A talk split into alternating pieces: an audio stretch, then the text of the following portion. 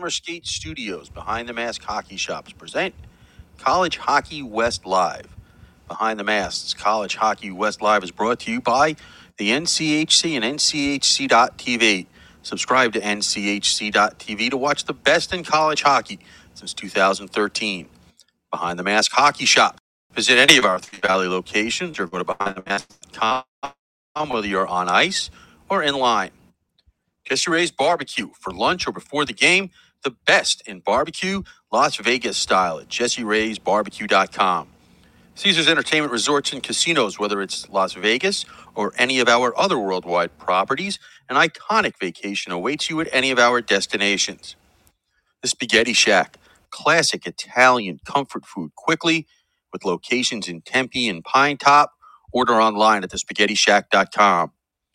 Liberty University, play for something more. Faith, education, and hockey at liberty.edu. Summer skates, whether our original red or black shower shoes, show your game and style at summerskates.com. By the Caesars Sportsbook app, a proud partner of the NHL. And by College Hockey Inc., your NCAA hockey resource. College Hockey West Live from the Summer Skate Studios, presented by Behind the Mask, is a part of the IcetimeHockeyWest.com network. Here are your hosts, Scott Strandy and Paul Hornstein. All right. Well, welcome in, hockey fans, anywhere that you may be, anywhere that you may be joining us tonight, live on the Podbean app, a little bit later than normal at uh, 9 p.m. Central Time. Why Central Time? Because Scott Strandy, right here in Minneapolis, St. Paul, actually Bloomington, Minnesota tonight. My co-host, as always, Paul Hornstein, joining me from that big, beautiful palatial estate out on Long Island, New York. Ah, Paul, back in the state of hockey. How are you? Really? Because New York has more teams. what? New York has more NCAA teams. Why? Uh, tell me, tell me that I'm not going to have issues tonight already. Uh, you're Yeah, you're course you will, echoing on me right now. Am I? Oh man, let me see, let me see if I can fix it because uh, I thought I had really good internet signal here. Apparently, I'm I'm just bouncing around. Can you hear me at all? yeah, you sound a little tinny, but you know you sound. Okay, well, you sound a lot tinny and bouncy, so I'm getting about every other word you say. Let me see if I can Yeah. get off of the uh, internet and just go with the uh, the trusty T-Mobile access here in just a second. Yeah, In the meantime, tell us what's going on on the island. Uh, I'm watching the middle school baseball team that I root for, the one that you predicted that would win the World Series. Ha ha.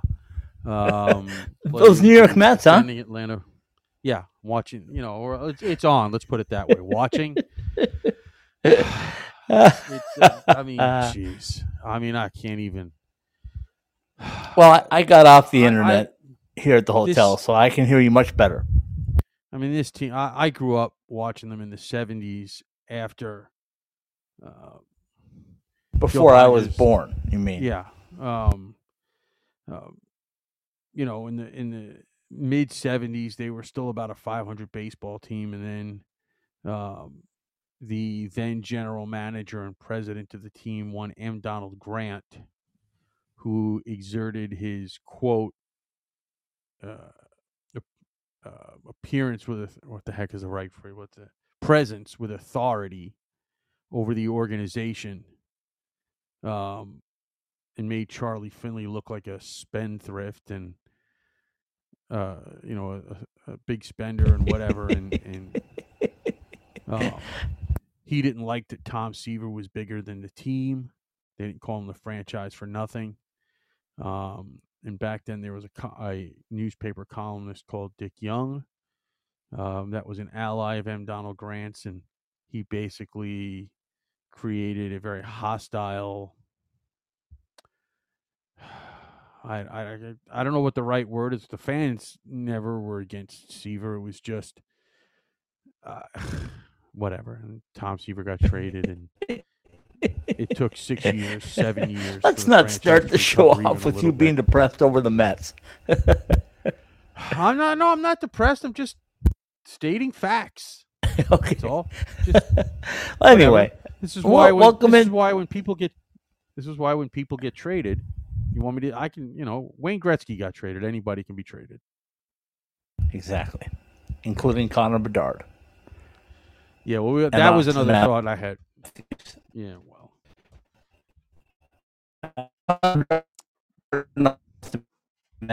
Maybe a pack deal to the Coyotes.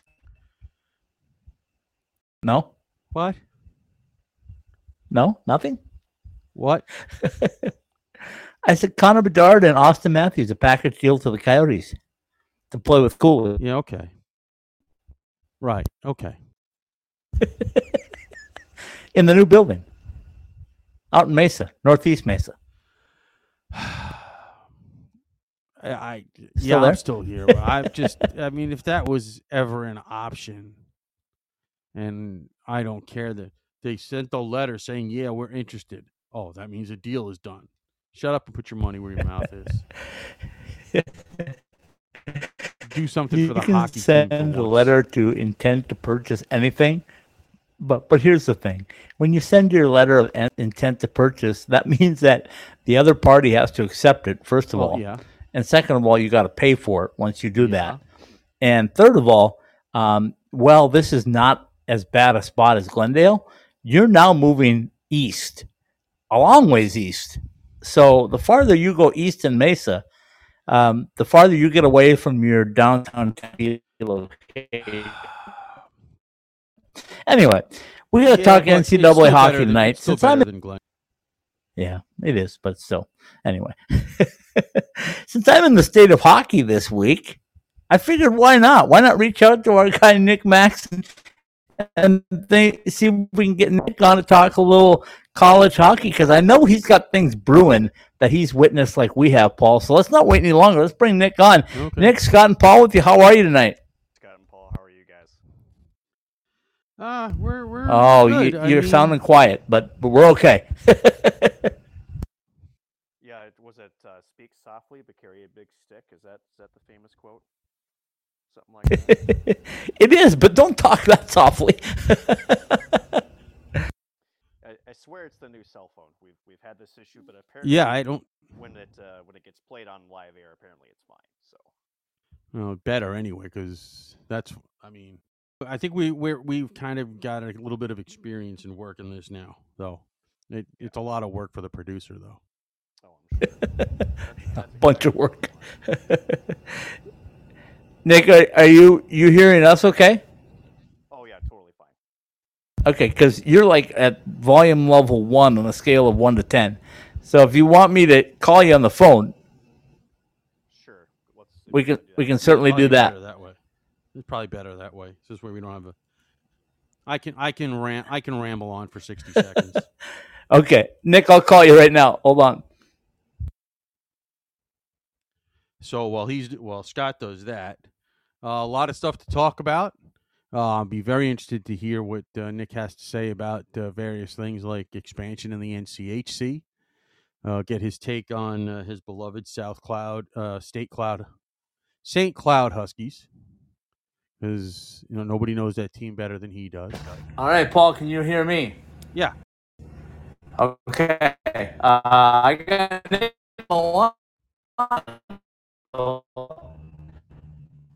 Okay, let's start next. First thing I wanted to ask you, uh, this Logan Cooley thing. You being a Minnesota guy, you're close.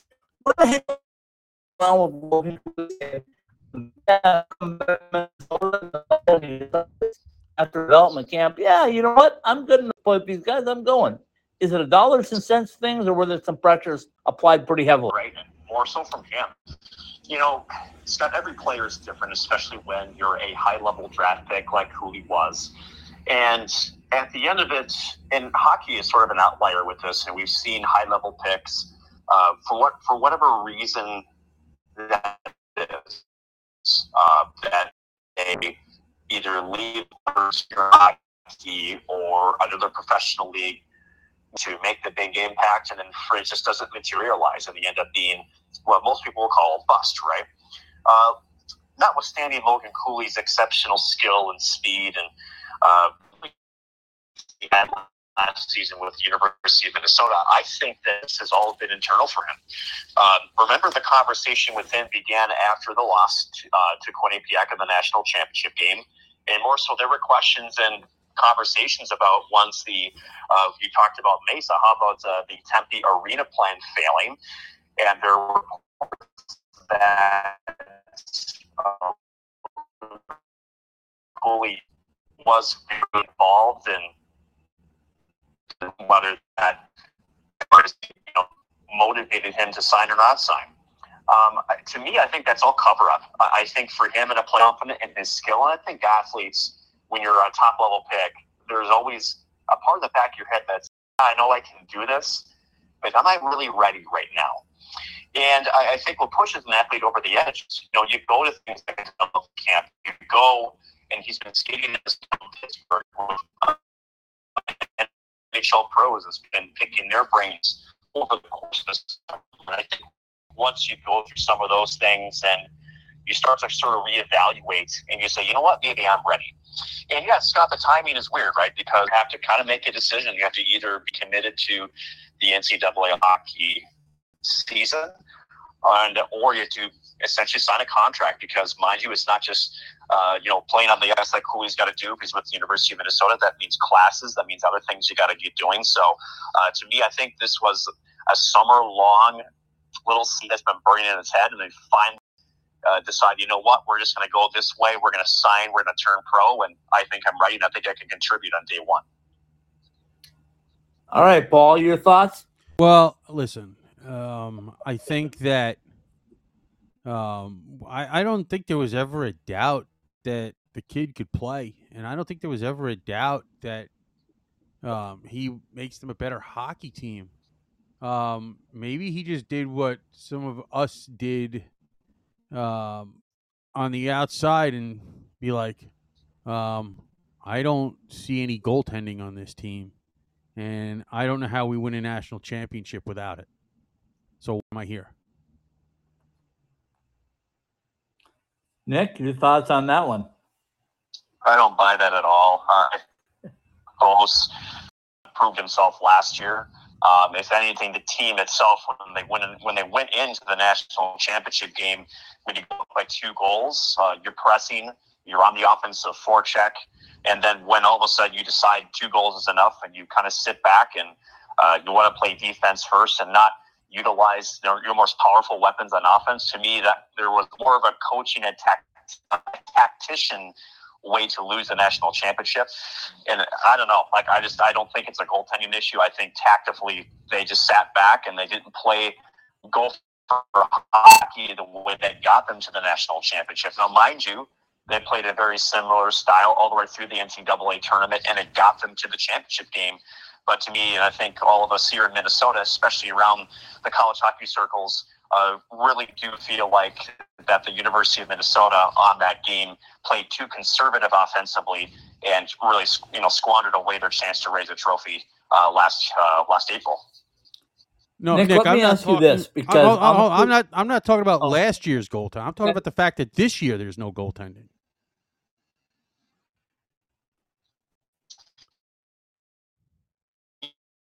They have very much unproven goaltending. Going on my G coach St. Cloud for a number of years. Uh, unproven, sure, but remember he also had to go through um, a goaltending change last year by way of uh, Cal, uh, the Carolina. So you know you have to remember that the defensive core for the University of Minnesota, including guys like Brock Faber, uh, Jackson LaCombe, uh, you know this was a very star-studded blue line that really you could put any goaltender behind that top six and feel comfortable. And I feel like, you know, if anything else, the, the defense this year, you know, they don't have that same lineup. Uh, so maybe there's a question mark with defense, but you know, Bob Motzko does preach a 200 foot game. And yeah, the goaltending may not have the name likeness that people are familiar with, but trust me, the Gophers do emphasize strong defensive play. Uh, but honestly, to me, you know, I, am not sure if it's as big as a factor uh, going that way than it would be to change a guy like Logan Cooley to sign a pro contract or stay with his uh, stay with his NCAA team. Nick, let me uh, let me throw this. Oh, Paul, you got something else to add? Yeah, I was going to say, and and you know you can disagree with that, and I I get that. You're you know you would you know that a little bit better than I do. I just also think that um, a guy, the kid grows up, and at a certain point, the the the dream doesn't become just playing college hockey. The dream becomes playing in the NHL, and it just Oh, he's going to get top line minutes. Right, and you know, if you look at the Arizona lineup, right, and you look at with Logan Cooley, right, what does he have to prove, right? I think that's the big thing. Your reminder: thirty-nine games this year, he had 60 points. That's insane. Twenty-two goals, thirty-eight assists. So, you know, and I think that's more than anything, right? Is when you have a high pedigree like Logan Cooley does, and you go out there in the NCAA stage, you prove uh, he probably could have been a whole beat honestly. Um, he could have easily maybe even won the Hobey. I know that giving it to a freshman is, I think, around college hockey circles is a little bit sort of what do you call it, a little blasé. But at the end of the day, uh, I think he felt like he proved himself. I think through development camp, he realized not only can I prove myself at the NCAA level, but not only am I competing with these guys in development camp, I'm sort of rolling over these guys. If you watch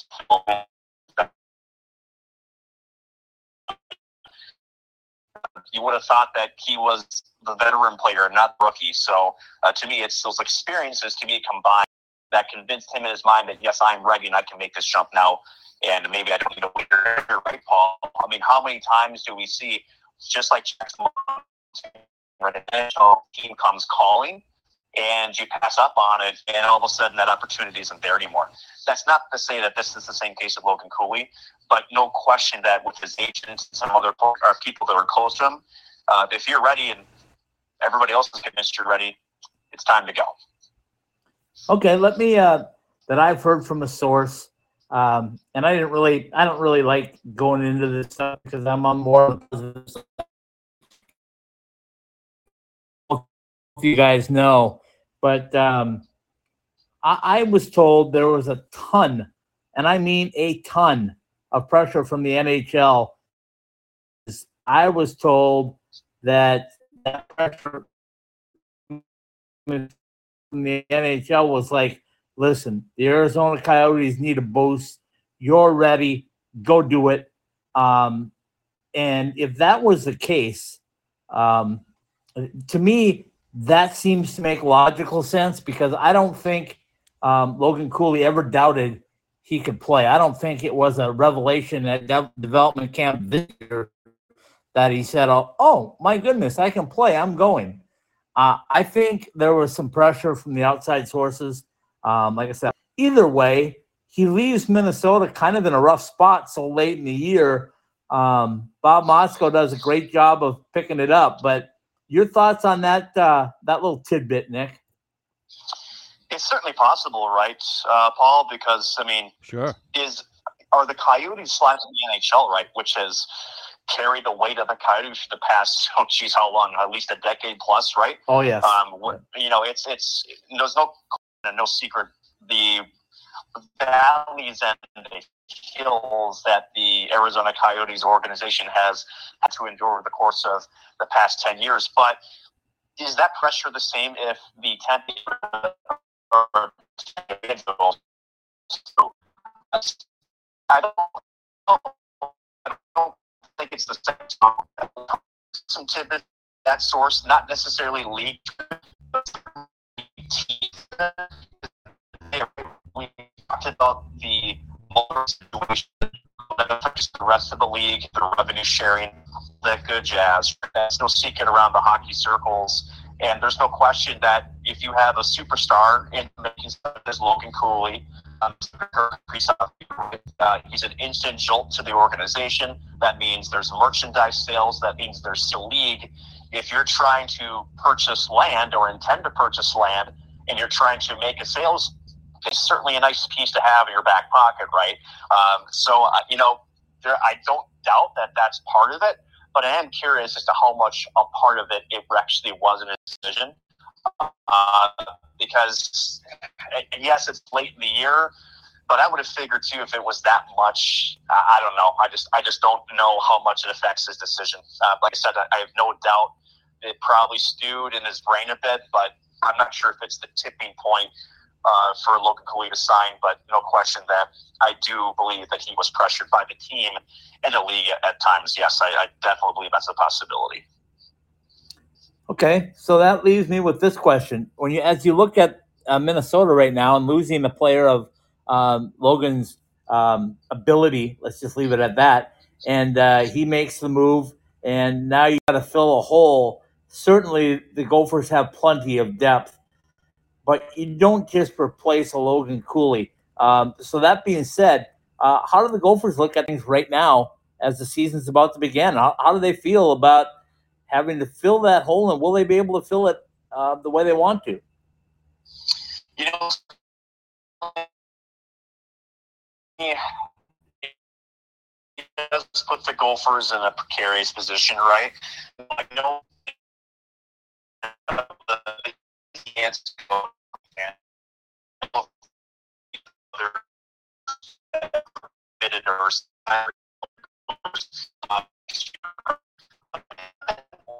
because every player just says we talk up Cooley at their own time, at their own development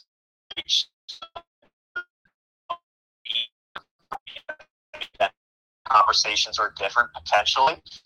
Maybe, but at the end of it, does it maybe change one or two players? It might. Uh, but here's what you do, right? As on the roster, in theory, right? Uh, that means it's an opportunity there, right? Either for somebody that is there already to have an elevated role, maybe some bigger minutes, or does that mean that you have somebody that maybe was a scratch here and there, or maybe, like you said, a freshman that comes in and can slot in roster? Uh, this is a team that still, to me, in my eyes, when you look at who they have, they got Jimmy Snuggerud coming back. You know, they, they have a couple of really good people and good pieces like an Aaron Huglen that was a depth center that could be elevated. Uh, they're going to be fine. Uh, to me, there's still a potential Frozen Four type team. Again, this tournament is coming back to St. Paul this year, so uh, I, I still think that it's going to be fine. Yes, they're going to miss an electric talent like Logan Cooley, but I think there's enough depth there that if they can approach it as a win by committee, which has the same not the same resources, not the same level of talent. He was able to take that program and elevate it to a, a basically an annual contender every year. Uh, the Gophers will be able to figure out who fits where and be able to still compete at a high level. I just know that they can. Paul, you got anything to add? no, listen. I mean, they do have. I I've never denied they had plenty of talent. I mean, they're you know you look at their logos next to their names um, and just about every one of them has a logo. So i mean that's you know no one no one is questioning that. Um, but you know I, you know I'm, I'm gonna if you're gonna sit here and tell me do i think they're gonna make uh, the, the final 16 probably. Am i gonna be happy about it? No. But I, I, I think that you'd have to you'd have to be uh, in a blind rage or something to not say that they're gonna they're at least um, gonna be in the tournament. I mean, geez, I mean, unless you know they get whacked by injuries or or bad juju, I don't know. I mean, I mean, you, you have to be objective about it just because I don't like them doesn't mean I don't think they're a good team or make the tournament. okay. Uh, so, Nick, let's slide up to your alma mater because they've got some interesting things going on there as well. Your thoughts on St. Cloud State? They get prepared for a season. They're in a peculiar place here, Scott, because they do have uh, some key returners that are coming back. Uh, they announced earlier in June, um, actually with me, with head coach Brett Larson, that Zach Okabe would exercise um, his COVID year of eligibility to return as a fifth year senior, which is huge for the Huskies. Uh, they lost a lot of veteran talent this year, uh, such as the likes of Jami Krannila, who went off to the Pittsburgh Penguins organization, just to name one name that pumps out to me. Uh, but they do have a very heavy class coming in that's equally as talented. And also remember they have Adam Ingram, who uh, had some flashes last year um, in terms of scoring touch, but also uh, you know had a little bit of bumps and bruises that you would have mentioned uh, or expect, I should say, as a freshman uh, transitioning from junior hockey with Youngstown into the NCAA realm. Uh, to me, they're sort of a middle of the pack team in the NCHC scene, which is going to be very competitive this year. And I know Paul has probably uh, been very happy with some of those recent news about uh, that conference and maybe a certain team adding an extension, but we'll really touch on that what later, I would assume. Uh, so to me, I know it's going to be tough because Denver's still going to be very good. Uh, Western Michigan to me is going to be good. North Dakota is a huge wild card Oh. because of turnover. They have another really good, talented freshman class. The entire defensive core is going to be entirely new, uh, but they did pick up a very good goaltender out of Miami, Ludvig Persson, for his junior season. Huskies are going to be a fringe top four team in the NCHC.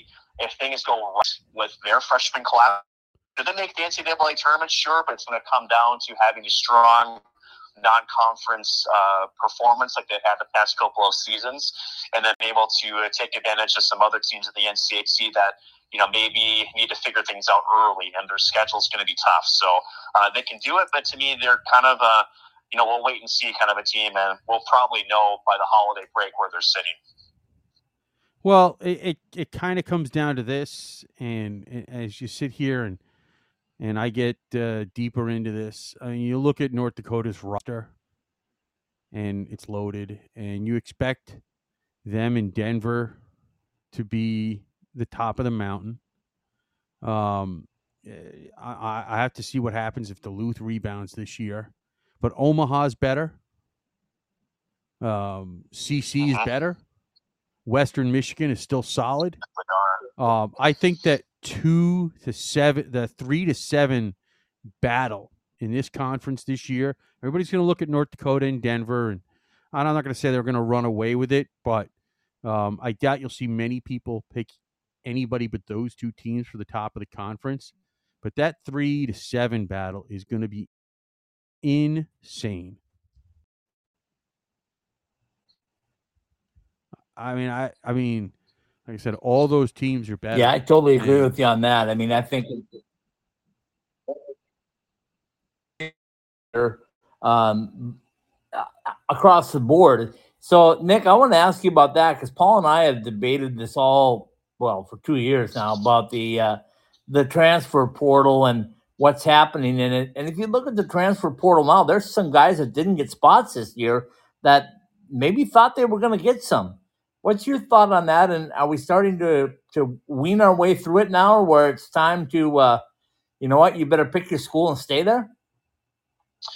No, but I do think you're going to see a bit of a course correction as of next year, right? Because this is the last off season of COVID year eligibility additions, I believe. So, uh, you know, I do think you're going to see a bit of a downturn, but I, I don't I don't know by how much, Scott. Um, at the end of it, you know, it's tales like this, right, where you're, you're trying to find maybe a better fit, or maybe you thought you know you could get into the transfer portal, another team would call, and you'd be having say an elevated role, and uh, you know you'd have uh, the grass was greener on the other side, right?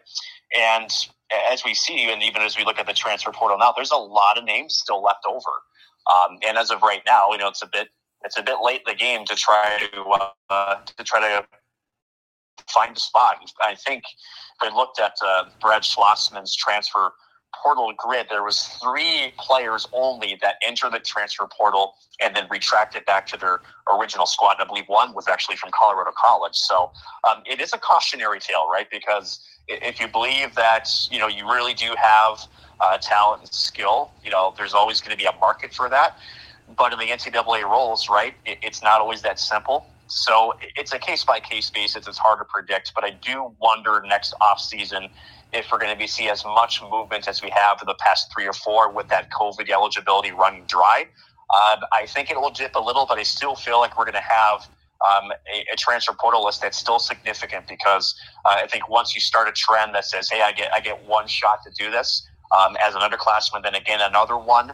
Um, if you uh, go in as a graduate senior, I still think you'll see players try to utilize that if they really feel like they're trying to extend their college hockey careers and feel like they can either a um, get a better role or maybe even try to find at a national championship. So, so we'll wait and see, but I do feel like it will slow down a bit. But the question is by how much.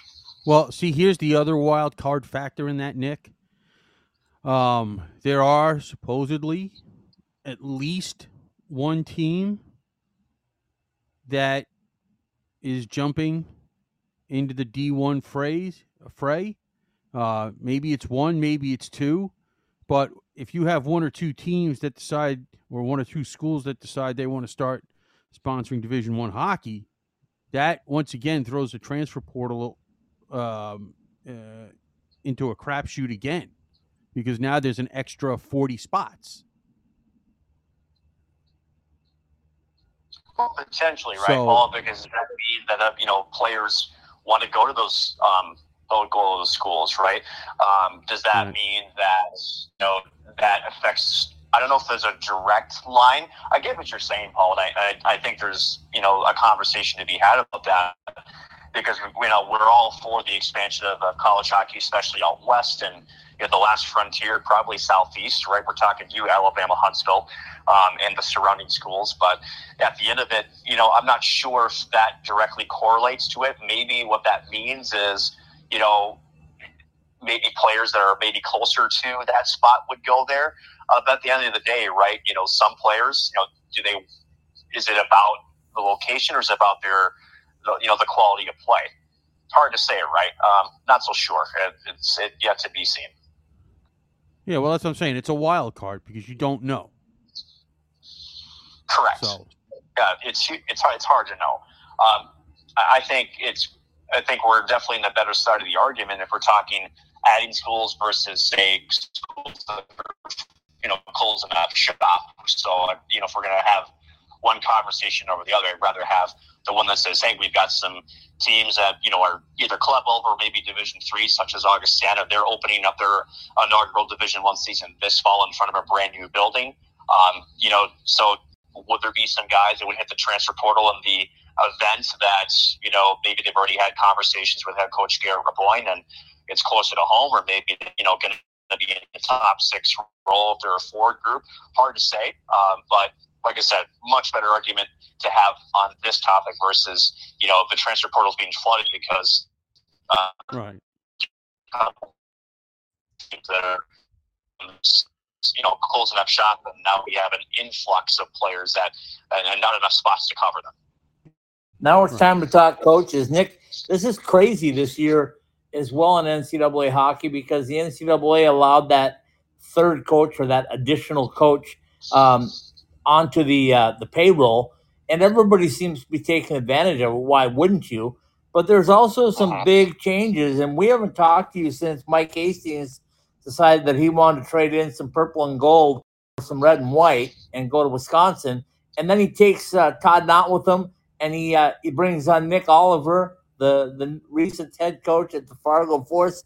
How good is Wisconsin going to be, and how long will it take them to be really good?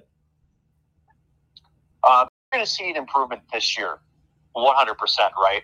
Um, it, it's it's not going to take them long because first of all, Mike Hastings took a program such as Minnesota State that, let's be fair, right, was kind of a fringe NCAA squad. They had decent players, but they never were what we call a formidable threat, right? They never were the every year NCAA tournament team, and he turned them into a perennial contender and to a runner-up in the national championship game, right? Um, for those who have been to the Minnesota State Mankato campus, it's it's not big. It's a very intimate campus. It's a gorgeous campus right off of the Minnesota River down in southern Minnesota. But, you know, they don't. It's a Division two school primary. They don't have the money and the resources like a Division one program that Wisconsin does, right? And after the departure of Tony Granato, um, after shall we say Wisconsin was the shall we say the outlier in the data set when it came to uh, Big Ten hockey last year. Um, let's just say this: they took a lot of their talent. Um, they took a lot of, uh, shall we say, assistant coaches, whether it's from Mankato and then, of course, Nick Oliver, who was an assistant coach at St. Cloud, had a head coaching experience with Fargo, and really had a successful season with them in junior hockey, and then jumps on to Wisconsin. Uh, they're going to see improvement immediately this year uh, because hey, they have to. The Big Ten is just that good. And number two, as we talk next year at this time, I think you're, I think you're going to see even a bigger improvement because there's one thing that Mike Hastings and Todd cannot know how to do. That's recruit. And, uh, you're going to see immediate impacts on that. So for Wisconsin to turn the corner uh, before they're back to being the big red and uh, you know a formidable opponent for guys such as the Gophers here in Minneapolis and others around the Big Ten. Yeah, I mean, uh, having Wisconsin back in that in that league, uh, Michigan State is going to be much better this year. Um, we know about the other two M schools. Um, uh, Penn State can always score. Notre Dame is always going to try and choke you. Um, but you know, a, a, a, much better Wisconsin team, man, you're you're almost you're talking you know, pound for pound is you know even with the NCHC. Uh-huh. Yeah, I mean, I'm not going to argue with you guys on either one of those. I just think college hockey across the board is has come a long way. Okay, Nick, I don't know how familiar you are with this one, but I want to get your thoughts on it. I know Paul does too we've had questions on this early recruitment thing where August 1st rolls around and guys, the players, uh, announce uh-huh. their commitments. And, and Paul, I'm going to let you take it from there because you're the one that caught it first. So uh, tell Nick your thoughts on that, and what you saw, and one, what you're wondering.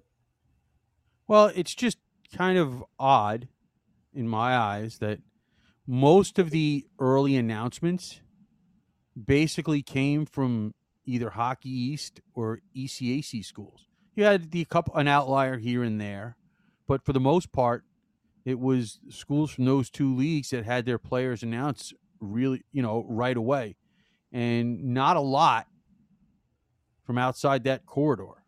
Um, I don't know. You're closer to it than I am.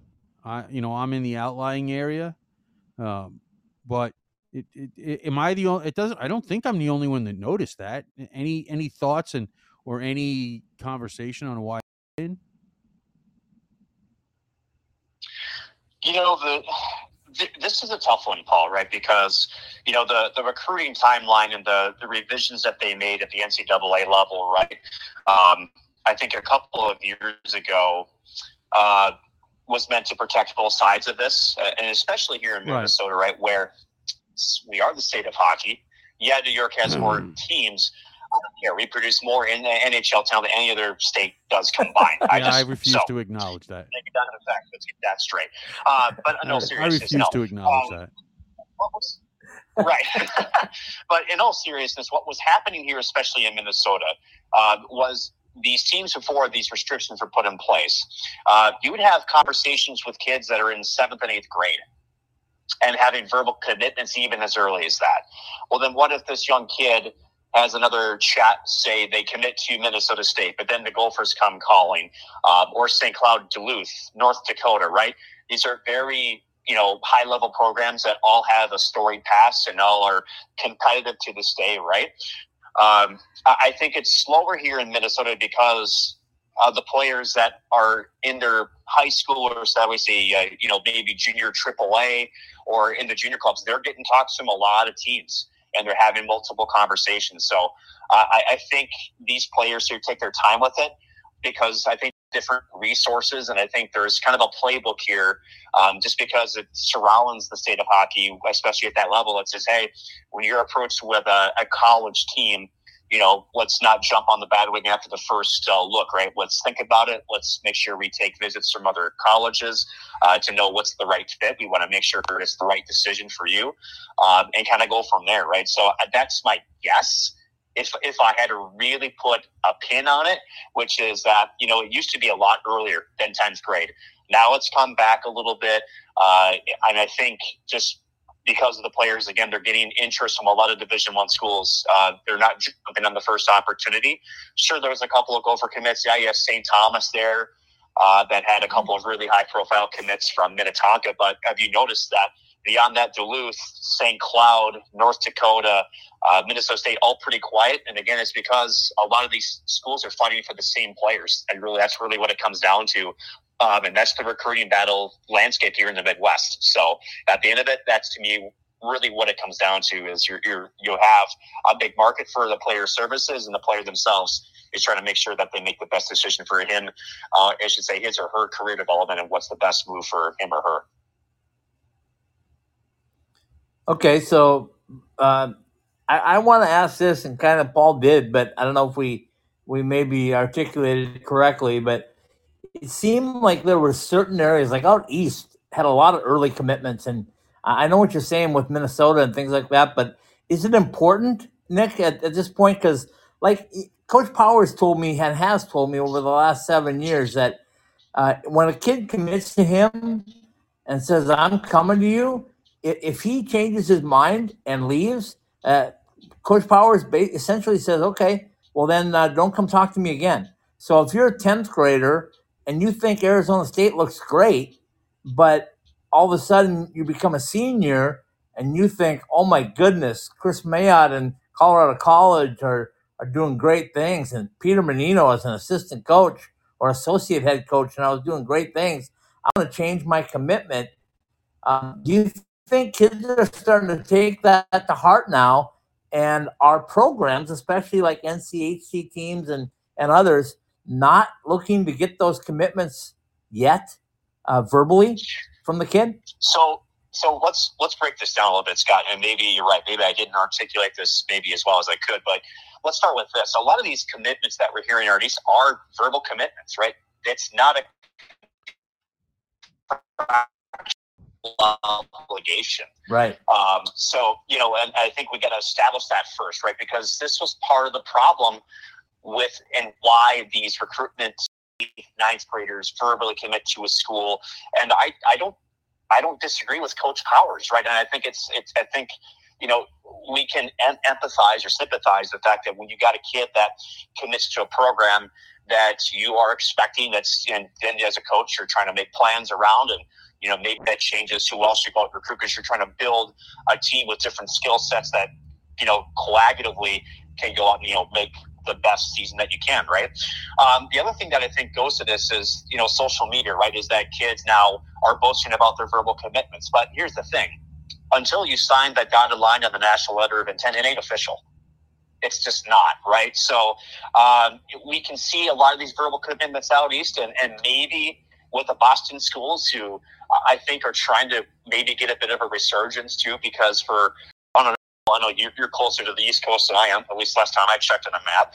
But nine years, the, the Boston schools, uh, both BC and BU, which are storied programs, they have history of national championships. They were also they kind of had a valley with their with their records and uh, not having the best of seasons. So I think you know, when you're a school that's trying to get back to relevance, you're aggressively recruiting, and maybe you're asking, hey, let's, you know, I want a commitment from you guys. And maybe that's part of their sales pitch.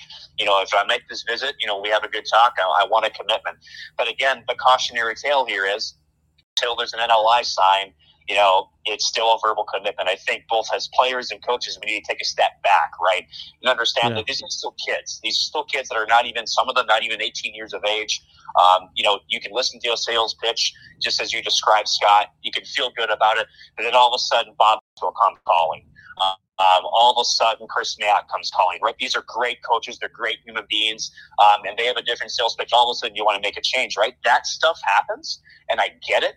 But this is sort of the recruiting battle. And, you know, and I don't know if there's a, a correct formula for this. But I do feel like the East schools, as of right now, are trying to essentially attract the best that they can uh, to try to get back to relevance. And I think you're seeing also geographically where a lot of these commits are they're from the East Coast, and uh, you know maybe it's part of my Midwest uh, bias, but uh, again, the talent pool out east isn't necessarily as deep as it is here in the Midwest. So the bigger talents that if you're trying to make sure they don't look out to the Midwest um, is going to get shored up on the East Coast quickly. Otherwise, you know, a team like Michigan or Minnesota, they come calling. Uh, you know, that's a very tempting uh, verbal commitment from some of those players if you have an opportunity to join and don't mind um, us maybe 1,200 to 1,500 miles west uh, to go play college hockey. Well, I'll say this. Paul? I will say this. If you look at the BU and BC rosters, yeah, I mean, once again, it's on paper. They are stacked, and I mean, I, I mean, uh, I mean, a lot of years you don't want to sit here and talk about chalk, uh, getting into the Frozen Four, but because I like to see the upsets as, as much as anybody. But when you look at certain rosters, when you look at North Dakota's roster, when you look at Denver's roster, uh, the M schools there that we don't like to acknowledge, um, BU and BC and and wait a minute, we who you got in your back pocket? yeah, well, I don't care what you say anyway. Um, um, you know, you look at a, at a at a northeastern. I mean, holy smokes! I mean, you, these teams in, in in the seven or eight years that I have followed this as close as I've tried to. These this year, the blue blood programs seem to be insanely stacked, and and and and I, you know, I can't imagine. I mean, I'm sitting here and and and Scott likes me to do the poll every week. Um, I, I can't imagine that there's going to be room for many teams uh, outside of the Blue Bloods because I mean, like I said, this year their rosters are stacked. Um, the Beanpot is going to be abs- more crazy than normal. Um, like I said, the the Big Ten goes six teams deep, and we don't know about Wisconsin yet. Um, we expect North Dakota and Denver to to to to be where they normally are, and it, there are some non-conference matchups this year that are off the charts. And just look at North Dakota alone; they're playing that other maroon and gold team. We know there's no rivalry there, and they're playing at BU. I mean, are you kidding? I mean, Well, Wisconsin's Wow. going there too, by the way. I mean, eh, just, eh, eh, just. I mean, I haven't even Okay. looked at BC's schedule, but We we can go on for this for hundred years, but we we've got one more for Nick. Uh, Nick, you brought it up. We talked about it a little earlier. Um, Arizona State joining the NCHC next year. I, I don't think it was a surprise to Paul and I. Was it a surprise to you? And in your opinion, does it make sense? And does it make the most sense? Uh, no surprise at all. Uh, again, this uh, Arizona State um, has been looking for a conference for essentially six to seven years. Mind you, this was the second time they officially applied. Uh, first time they did it in 2017, as well as they did with uh, another team we've talked about tonight, Minnesota State Mankato. Both of those at that time um, were not accepted. Um, but it makes sense because a couple of things. One, right? They are a successful program. Um, they've got a recruiting pipeline. Um, they've got, shall we say, dollars and cents. They're a Division One university, and uh, I think here's where we can talk a little bit more positively about Mullett Arena. Not that we haven't been before, but now a little bit more in a you know intimate sense, right? This is a building that is broadcast capable. So why is that important, Scott? Is well, the NCHC creme de la creme.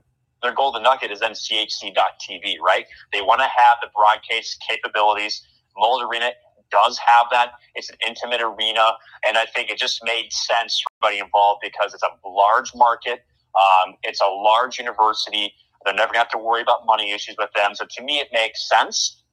I think the bigger question is for the NCHC is what's next because, um, and maybe it's just human nature, but nine is an odd number, and uh, to me, it's it's so it's either is it going to be ten or dare I say, is it going to be eight again, right, Scott? So to me, to me, the NCHC isn't done.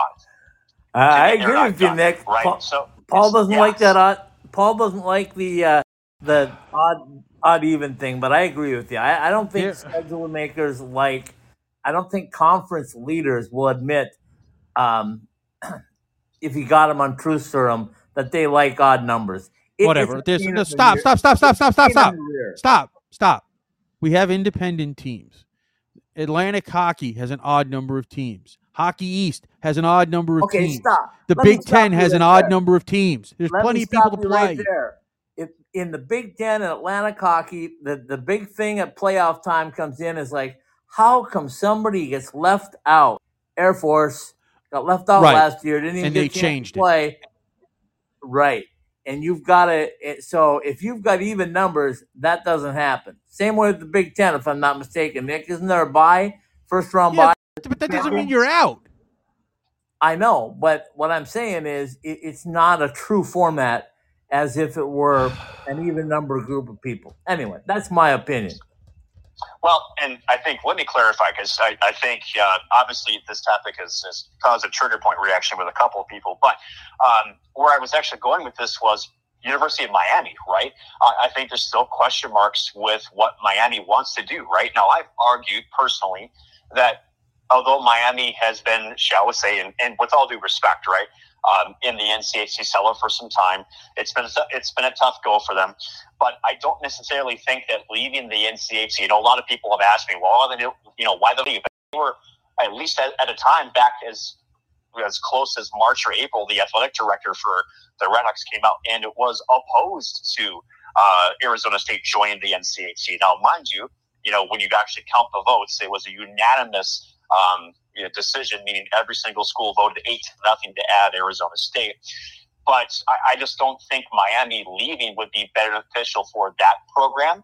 Um, again, if you leave one, there's a is a million dollar plus buyout uh, fee you have to pay. Not to mention that you still have to then be accepted by another program. Um, ask the Alaska schools and ask Alabama Huntsville how they're doing as independents and how much they wish to be part of a conference, right?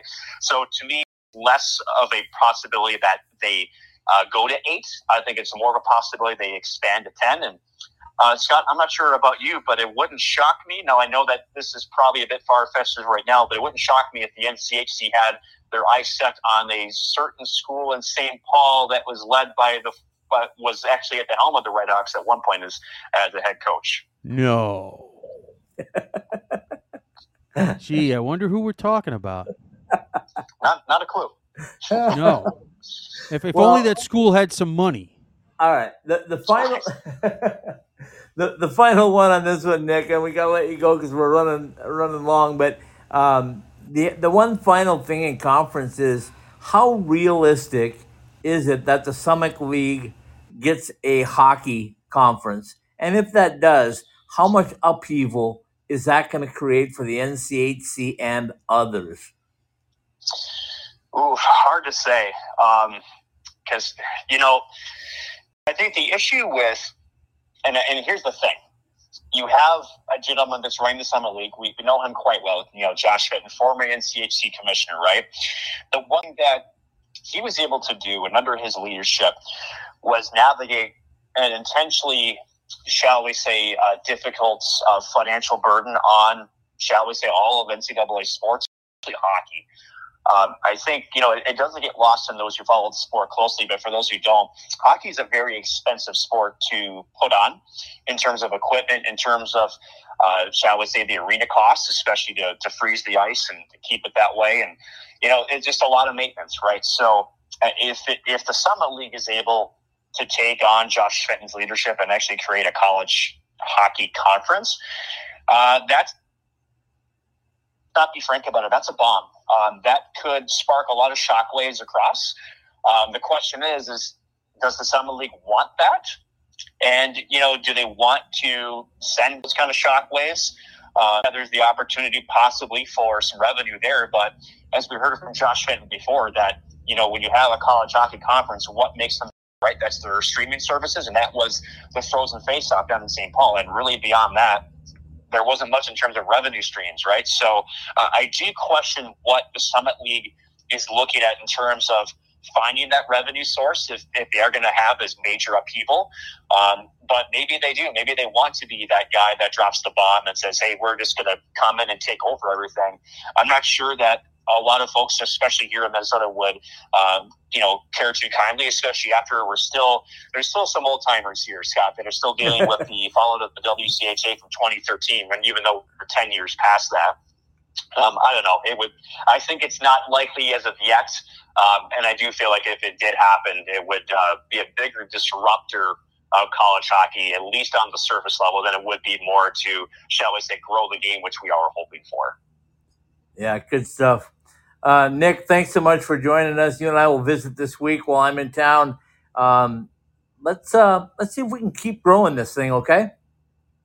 Absolutely. Thanks, guys, for having me on. Appreciate Thanks, it. Nick. Absolutely. That's Nick Maxson, the uh, hockey guru of Minnesota. I'm going to call him that from now on. Uh, uh, Paul, let's take a quick break. Let's come back, wrap things up in uh, just a couple minutes, okay? Okay. At Behind the Mask, we know that players are always messing with their equipment constantly need to borrow things like tape or need a new mouthpiece during the season. Point is that just because you are fully outfitted to start the season doesn't mean you're good for the year. Make sure that you are always supplied with all of the hockey accessories you need by visiting our stores or behindthemask.com. Whether it's an extra mouth guard, wheels and bearings for your inline skates, or extra rolls of tape for your stick. At Behind the Mask, we have all the little things that can make your time at the rink go smoother. Go to any of our three Valley locations or online at behindthemask.com. At Behind the Mask, Passion, talent, development. NCAA hockey offers all that, and its players graduate at a 93% rate. Trevor Zegras. And they score on the lacrosse move. Jake Guentzel. Guentzel banks it towards the goal. He scores. Campus before the NHL stage. Whether you're a fan or a player, nothing compares to college hockey. My goodness gracious me. Visit collegehockeyinc.com and follow at college hockey. So you're a few weeks into the season and that brand new equipment bag is starting to get kind of funky. Those sweaty gloves and pads, yuck. Well, there's only so much you can do about it. But when that new pair of summer skates starts to pick up that scent, that's easy. Our customizable shower shoes go right into the washing machine, then air dry overnight, and they're ready for their next shift at the rink. Customizable for your team or with your favorite player's name and number, Summer Skates, the ultimate hockey player's footwear, are perfect for players in the desert or even for just wearing around the house. Head to IceTimeHockeyWest.com and click on the Summer Skates link to get your personalized koozies and shower shoes today. From the nation's best college hockey conference. Access exclusive on-demand content and watch more than 140 live games. Ready for you wherever you are, however you want to watch. On your phone, computer, or stream to your TV. Your favorite team is on NCHC.TV. When you can't be there, be here. Subscribe now to watch the best in college hockey at NCHC.TV. If it's NCHC hockey, on NCHC.TV.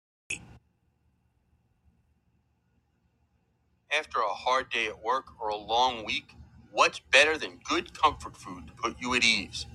At the Spaghetti Shack, we say the answer is comfort food that's made by somebody else. Spaghetti Shack has taken spaghetti and meatballs, the classic Italian comfort food, to a level.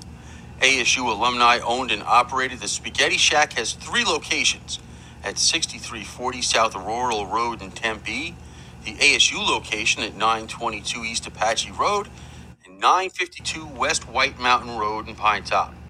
For lunch, dinner, or catering as well, call us at 480 687 2485 or order online at thespaghettishack.com.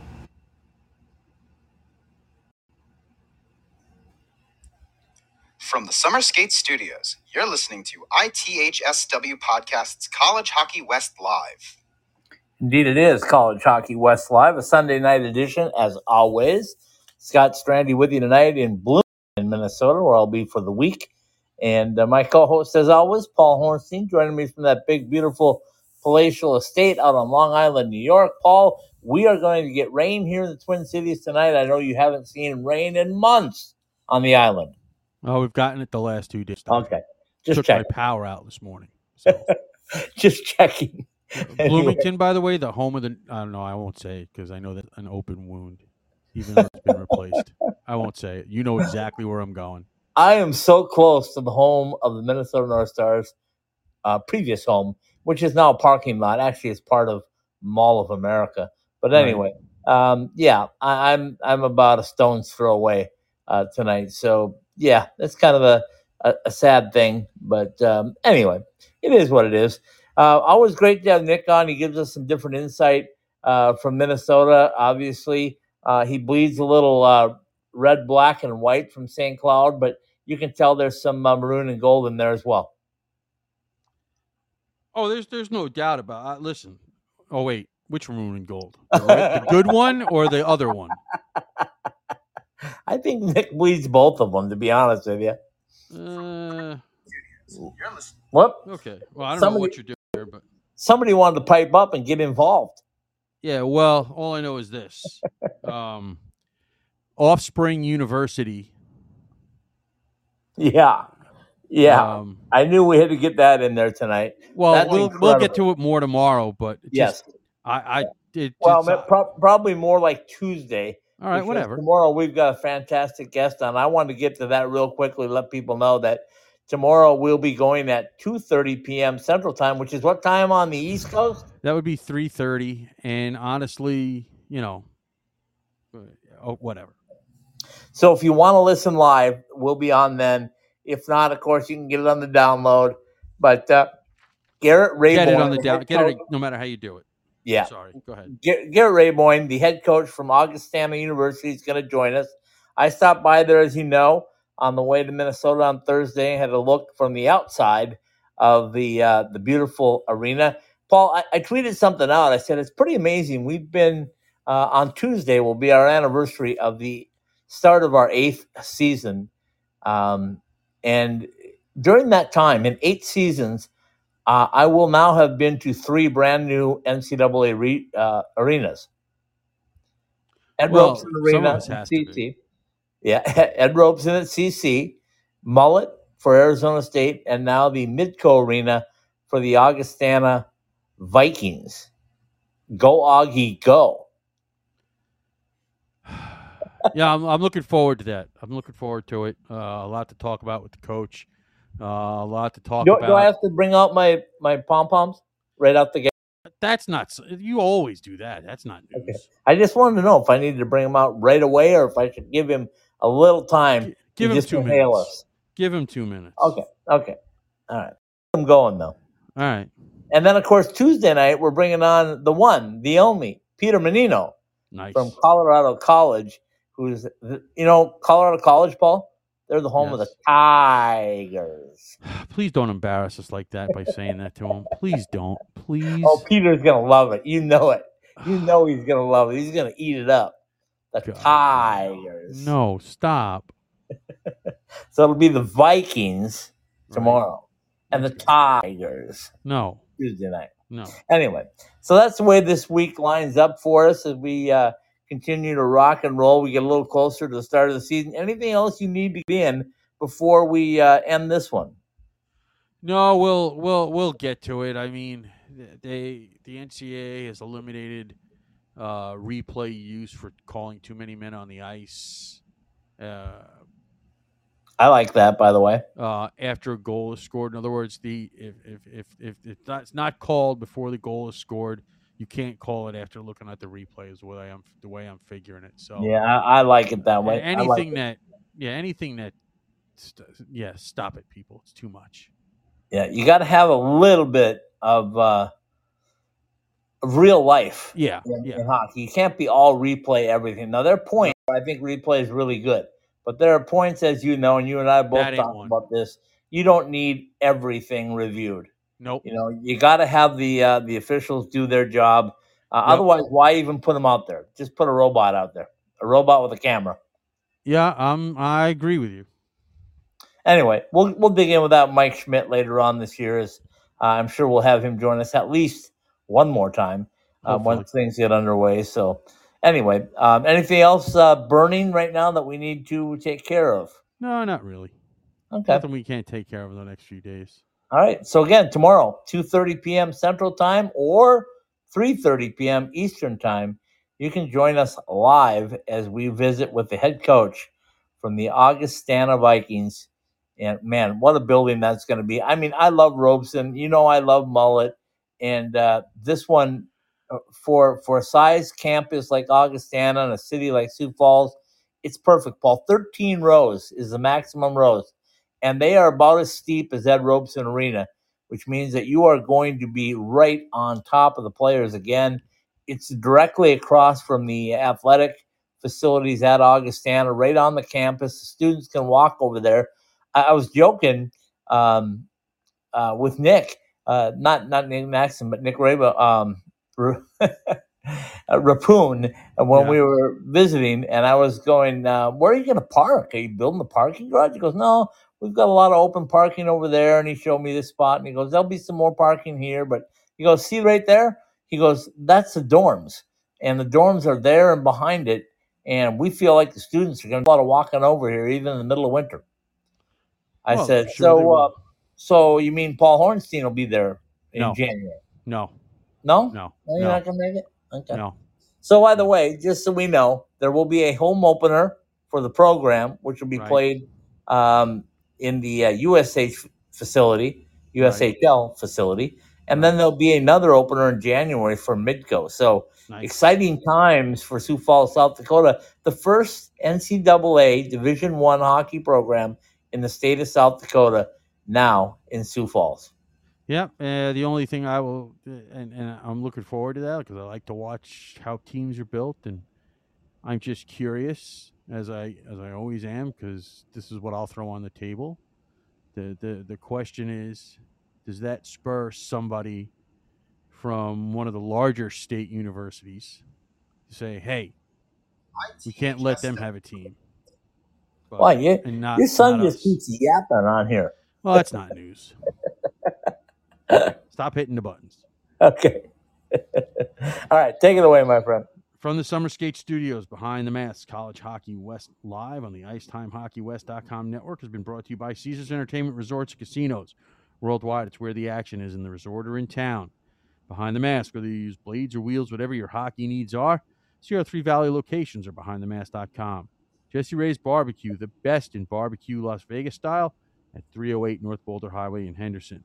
Or the NCHC and NCHC.TV. Subscribe to NCHC.TV and catch all of the action from the toughest conference in college hockey. The Tag Creative Group.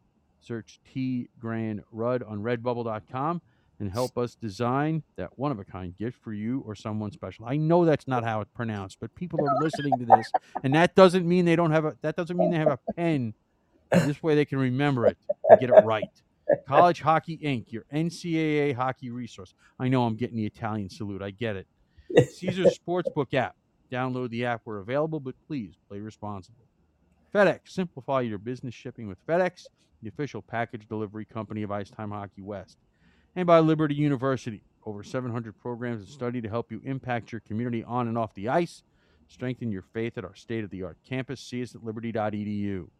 College Hockey West Live, presented by Behind the Mask, is live every week on the Podbean app and available along with all of our weekly podcasts for download at your favorite podcast platform. Search ITHSW Podcasts, all one word. That's ITHSW Podcasts, all one word. To find any of our shows, subscribe, rate, and view the shows, or just tell a friend to help others find the podcasts. Behind the Mask College Hockey West Live and all of our weekly podcasts are part of the IcetimeHockeyWest.com network. Very well done, my friend. A big thank you to Nick Maxson, the uh, Minnesota hockey guru, for uh, joining us tonight, giving us his insight on all things Minnesota hockey. Um, Paul, as I said, exciting day tomorrow. It's mid afternoon for us uh, with Garrett Raboin joining us from Sioux Falls, South Dakota, on the campus of Augustana University. And then, of course, on Tuesday, the one, the only people will join us from Colorado College, the home of the Tigers. Anyway. I'm, I'm hanging up. well, anyway, uh, everything going rock and roll as uh, as we expect, and uh, you know what? The season gets closer day by day. Um, I do want to shout out something today. My three year old grandson um, went to the Pure Hockey. So Pure Hockey, if you're listening, the three year old was there and he tried on some stuff.